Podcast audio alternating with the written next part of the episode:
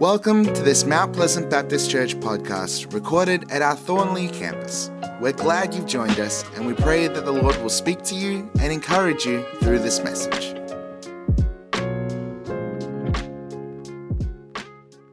Last Sunday, Michael Yu was here. For those who are here, you would have heard him uh, speaking about Jesus is pioneer.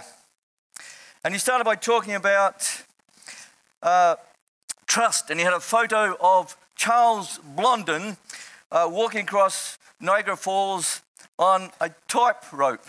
Who, saw, who remembers seeing that? I remember the picture. Well, I say, Charles Blondin, phooey! Check that out. Beat that, Charles Blondin. Okay. All right, we're going to pray. Father God, we just uh, ask that you will just speak to us this morning. Speak to us through your spirit. Touch our hearts, prepare our hearts. We've come here perhaps with all sort of things on our minds and on our hearts. But Lord, we just want to hear your voice speak to us, just as you spoke to King David when he was a shepherd out in the fields. You drew him to you. Lord, draw us closer and closer to you, Lord Jesus. Thank you, Jesus. Amen. Now, when I lived in Coolgardie, well, it's actually when I lived in Coolgardie before I actually met Lynn and married her, I lived with a mate who had a sheep. This sheep had the unfortunate habit of butting you when you weren't looking. He was called Dinner, which was an unfortunate name for a sheep, but maybe appropriate if he kept butting you. And this is a picture of Dinner getting overly friendly with one of our students from CAPS school. Now, I took a photo of Dinner and I put it on a gate with these words Grrr, beware of vicious sheep. Actually, Dinner was a ram. And I think the motto for a ram is, I'll always be there for you. That's E W E. Uh, Now, most sheep are not as bad as dinner. You may know that in Jesus' time, sheep and goats actually looked pretty similar. Uh, sheep were not those very woolly merino sheep that we see so often in Australia. What you probably don't know is that Lynn and I had our first twin kids in Coolgardie, and here they are. yes, that's me. I had hair in my head then. Names were Picnic and Snack. now, our kids followed us around and they're always looking to sneak inside our house. So they're looking in wistfully. Now, if they got inside, they went clip clop and slip slop sideways on our slippery tiled floor. Goats and sheep, they get to know the people who care for them and look after them. And unlike in our big farms here in Australia, big sheep stations, in Jesus' time, a shepherd would go in front of his sheep and lead the way, and that still happens in some places in the Middle East. And here's some, a shepherd leading some sheep. And this comes from Colin Meadows' book. Colin Meadows, a pastor at Riverton, well, he's retired now, but ex pastor at Riverton, he still goes there. Uh, he wrote this book, Lessons from the Middle East. So I've taken that photo from his book. And I guess if you're going to write a book and it's got sheep in it, Meadows is a good name to have. Today, our topic is Jesus is leader, and it is centered around the identity of Jesus as the good shepherd. Jesus as the good shepherd, the one who guides us and leads us. Peter calls Jesus the chief shepherd in 1 Peter 5 4, and in Hebrews, he's called the great shepherd. And of course, in the New Testament, the word for pastor is literally shepherd. So we've got Shepherd Jonathan and Shepherd Craig here this morning. Now, reading comes from John uh, chapter 10, verses 11 to 18, the well known words. Maybe I'll just read from the screen there. I am the good shepherd. The good shepherd sacrifices his life for the sheep. A hired hand will run when he sees a wolf coming. He will abandon the sheep because they don't belong to him and he isn't their shepherd. And so the wolf attacks them and scatters the flock. The hired hand runs away because he's working only for the money and he doesn't really care about the sheep. Ah. It's coming. Ah. I am the good shepherd. I know my own sheep and they know me, just as my Father knows me and I know the Father. So I sacrifice my life for the sheep. I have other sheep too that are not in this sheepfold. I must bring them also. They will listen to my voice, and there will be one flock with one shepherd. The Father loves me because I sacrifice my life so I may take it back again. No one can take my life from me. I sacrifice it voluntarily. For I have the authority to lay it down when I want to and also to take it up again. For this is what my Father has commanded. Now, the imagery of God as shepherd or, or, good shepherd is reasonably common in the Old Testament. So we started off with Psalm 23, and of course, there King David says, The Lord is my shepherd. Often God is portrayed, is portrayed as the shepherd of Israel. And Israel is like his flock, the people of Israel. In Ezekiel 34, it says this For this is what the sovereign Lord says I myself will search and find my sheep. I will be like a shepherd looking for his scattered sheep or scattered flock. I will find my sheep and rescue them from all the places where they are scattered on that dark and cloudy day. Now, in our reading, Jesus is saying that he is the good shepherd. He is saying he is like God, just like the Old Testament imagery suggests. But Jesus is even more specific.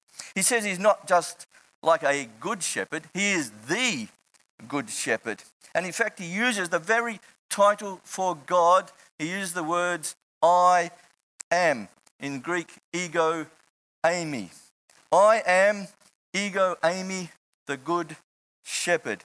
And this is the fourth of the seven I ams, the fourth ego eimis you'll find in John's gospel.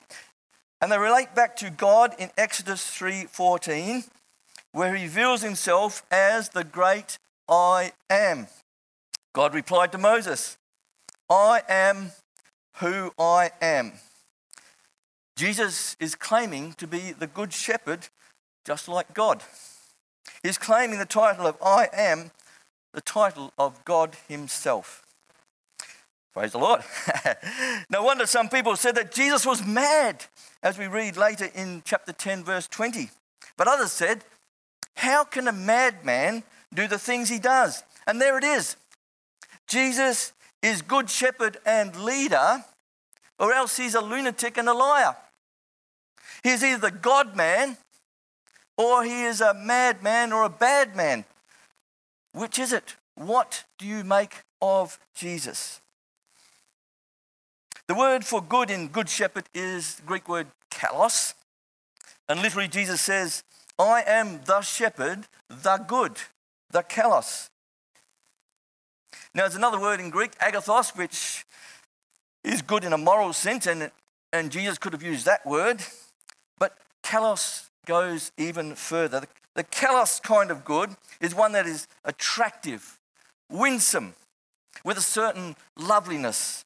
And that is Jesus, the Good Shepherd, the one who draws us to him because of his goodness and because of the beauty of his character.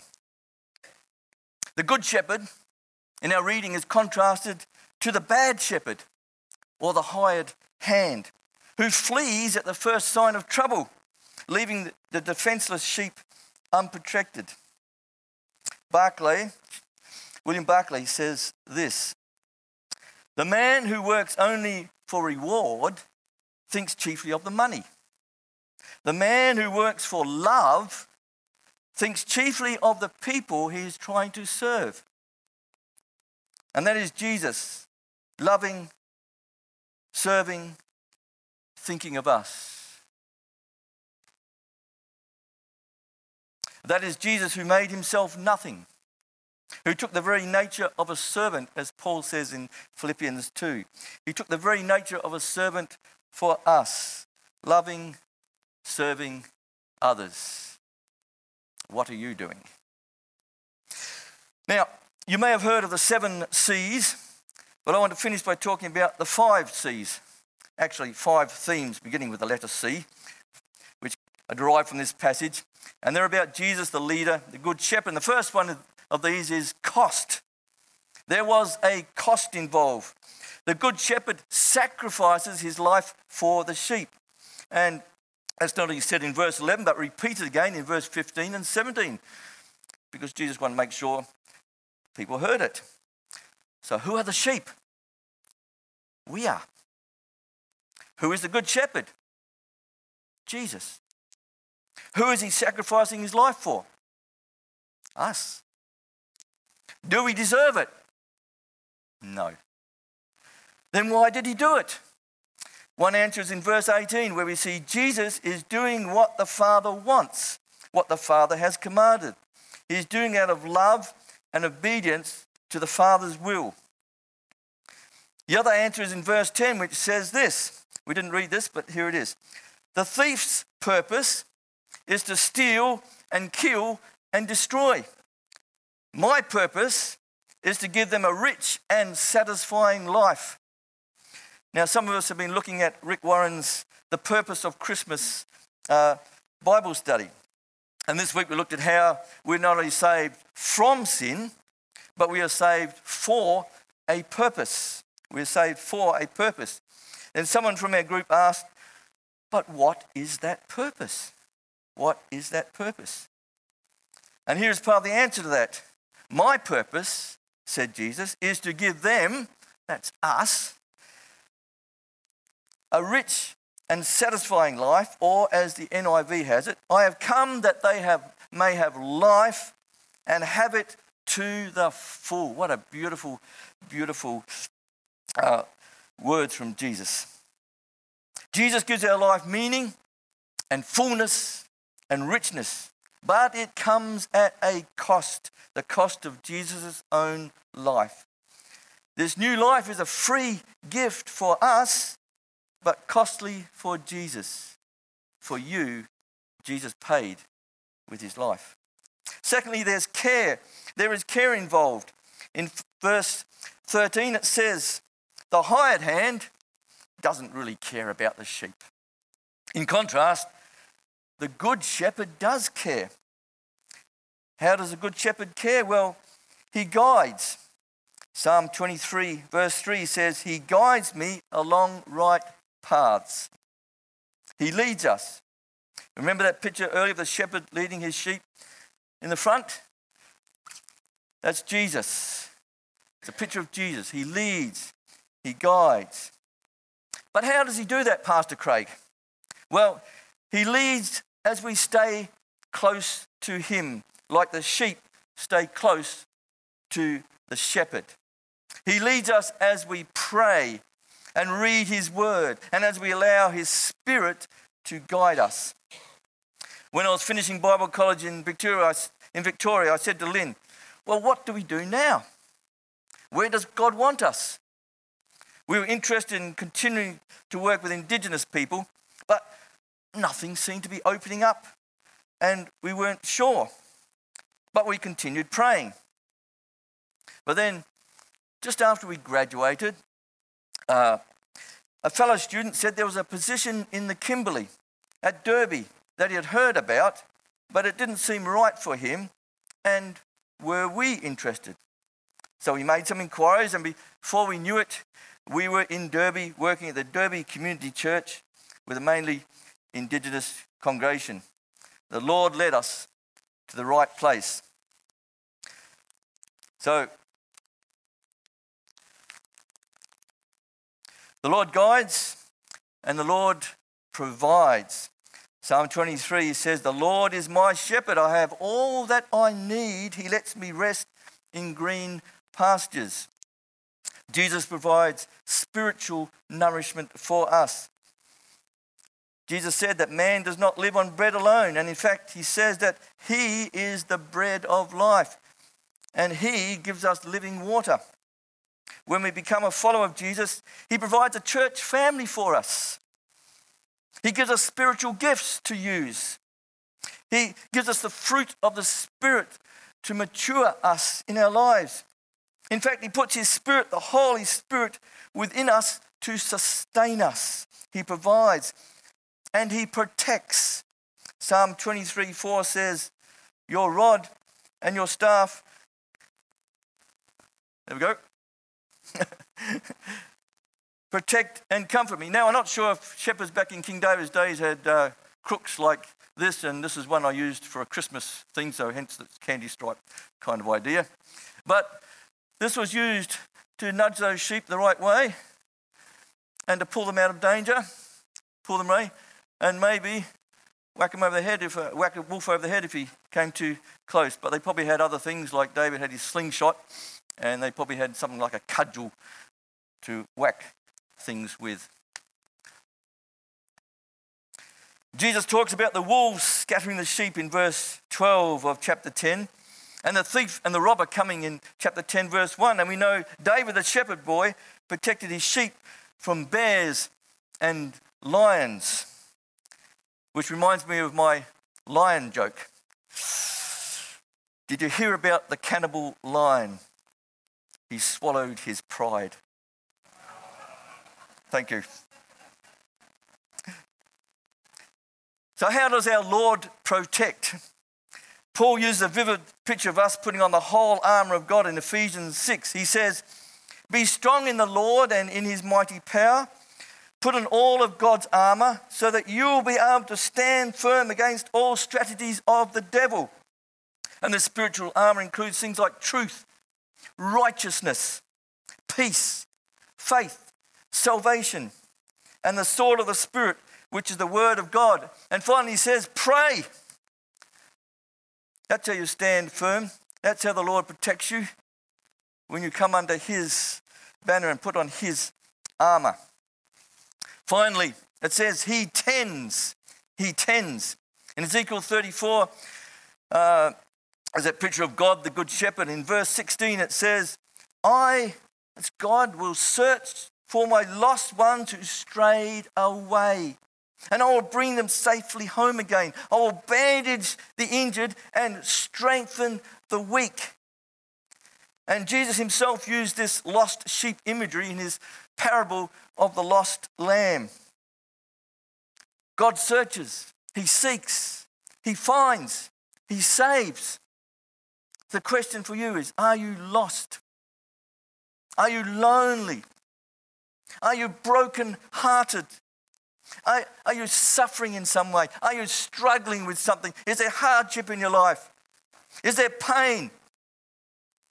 Well, Jesus can empathize with you in all of that. He understands where you're at.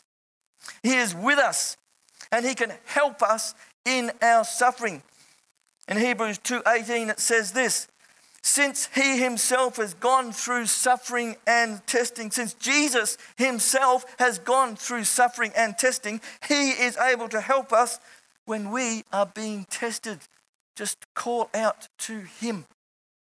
He hears us. Thirdly, there's cognizance. Okay, there is cognizance involved, involved, which is just a big fancy word that I found uh, for saying that he knows us, but no doesn't start with C, so I found this other word, uh, cognizance. But I need to start with the letter C.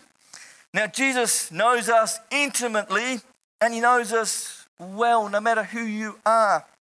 He knows our foibles, our faults, our failings, our deepest, darkest secrets, the things we try to keep hidden from everyone else. He knows.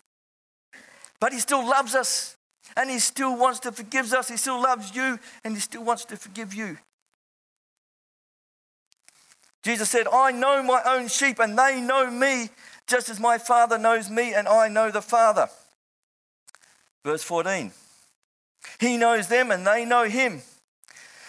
It said in Jesus' time that the shepherds knew the name of all their sheep. Picnic dinner. no, I don't know what that means. Now, Colin Meadows, in his book, uh, shared a couple of great stories. One was about a shepherd named Cool that uh, Colin met, and they're out a bit of a out the side of a hill, and the flock was all around them. And the shepherd said, "Watch this," and he just said one word. It was in Arabic. I don't know what it was. Might have been follow, come. And just at that one word, all the sheep stopped eating. They looked up, and they all followed him back to his home. And Cole just went ahead without looking back, and the sheep just followed, just like that. Another time, two shepherds and their flocks met on a mountain road, and Colin watched as the two shepherds and their flocks came together. And when the men had finished chatting, they went their separate ways, and the two flocks passed through the midst of each other, all mingled together, and then they went and separated and followed their own shepherds. Amazing. The good shepherd knows his sheep and his sheep know him, and we are his sheep. Jesus knows us, and we who believe and put their faith in Jesus, we know him. Jesus knows the Father, and the Father knows him. This is intimate, personal, godly, and profound knowing. Jesus in John 14 20 described it like this I am in my Father and you are in me, and I am in you. When we become Christ ones, followers of Jesus, Jesus, by his Spirit, dwells in us, and we are united and connected with him. It's a mystery. I don't know how it works. It's a divine mystery, but it's a wonderful, marvelous, profound mystery. Fourthly, there is calling. There is a calling involved. In verse 16, it mentions other sheep, not of this sheepfold. And the most likely reference is to Gentiles. And if you're not Jewish, you here today are Gentiles, all of us. Jesus says, I must bring them also. They will listen to my voice, and there will be one flock and one shepherd. Jesus is calling us. He is calling people from all over the world to follow him. Just as Cool and the two shepherds that Colin Meadows mentioned in his book called and the sheep followed, so Jesus is calling us to follow him. Maybe we don't want to listen.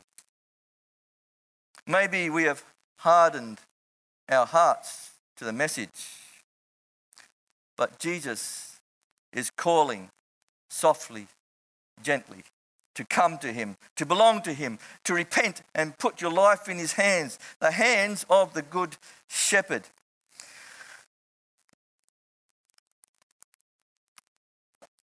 Now, maybe you have children and you know how they seem to have selective deafness.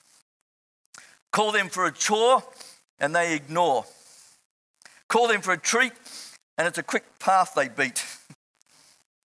There's a story about a man who thought his wife was going deaf. So he thought he would test her hearing as she sat in a chair in the lounge room. Can you hear me? He shouted from down the passage. No answer. So he moved closer and shouted again, Can you hear me? Still no answer. So he moved a lot closer and shouted again, Can you hear me? And his wife said, For the third time, yes, you deaf old coot.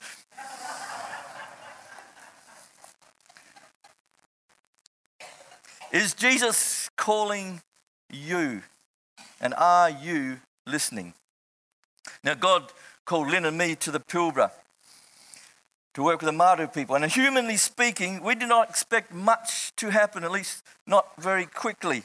But God had other ideas. Within a few years, there were a, a few people, and then many, and then hundreds who came to the Lord and were baptized. It was a mighty outpouring of God's Spirit there in the Pilbara, a revival. And our prayer is this Lord, may it happen right here in Thornlie. Jesus said, My sheep listen to my voice. I know them and they follow me. I give them eternal life and they will never perish. Hallelujah. Finally, there is choice. There is a choice involved. Jesus says in verse 18 that his sacrifice is voluntary. No one can take my life from me. I sacrifice it voluntarily. It was his choice. It was his choice to sacrifice his life for us, for you, and for me. It was his choice to obey the will of his Father in heaven. And you have a choice.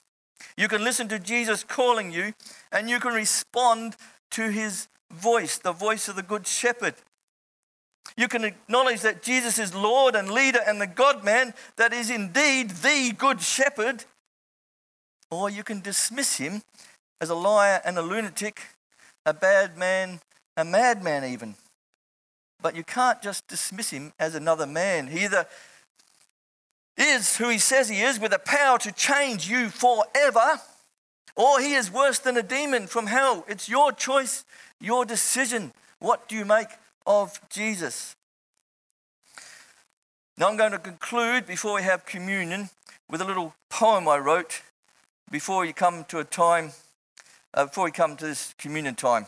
And this poem is like a prayer, and I'm going to put it on the screen and uh, you can follow along with me.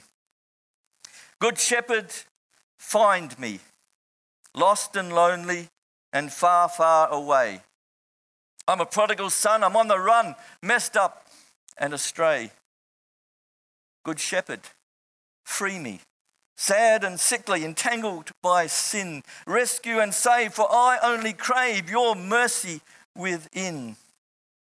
Good shepherd, feed me, guide and lead me to your still stream. Let me be fed by the one who bled and died to redeem. Good shepherd, fill me, tend and thrill me with your love and care Restore my soul and make me whole. Lord, this is my prayer. And as we come to this time of communion, I just pray that the Good Shepherd is your Good Shepherd. And you've put your life into His hands. And if you haven't, maybe the Lord is speaking to you today. The Good Shepherd is calling you there was a cost involved. He died for you. Pray that the Lord Jesus will come into your life. Respond to his call, to his voice. The voice of the Good Shepherd. Now, if there's an extra, uh, we come to communion. If people need, didn't get one of those communion packs like me, I might need one as well. Can somebody just uh, Thank you. Nice throw there, Emily. I'll put you on my baseball team. Excellent. Oh, and I've left my Bible down here. So just open those and we'll get ready to.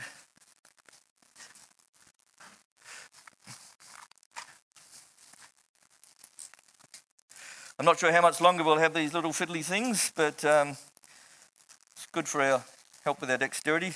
So just get ready, open up a little bit. Uh, I'm going to read, and then I invite you to take the bread, a little wafer, as you remember the body of Jesus sacrificed for us, and then the drink. So I invite all who love the Lord Jesus to partake. Let me read from Paul's words from 1 Corinthians for I pass on to you what I received from the Lord himself. On the night when he was betrayed, the Lord Jesus took some bread and gave thanks to God for it. Then he broke it in pieces and said, This is my body, which is given for you. Do this to remember me. In the same way, he took the cup of wine after supper, saying, This cup is a new covenant between God and his people an agreement confirmed with my blood. Do this to remember me as often as you drink it. For every time you, drink, you eat this bread and drink this cup, you are announcing the Lord's death until he comes again. Lord Jesus, we thank you. We love you. We thank you for your sacrifice. The shepherd who gave his life for the sheep, for us. We thank you and give you all the glory and praise for what you have done and are doing in our lives. Lord, continue to transform us. Continue to lead us and guide us and provide for us and tend us. Thank you, Lord, that you know us and we know you. Lord, just strengthen our bonds with one another and with you, Lord. Thank you, Lord Jesus. Amen. So let's eat and drink joyfully.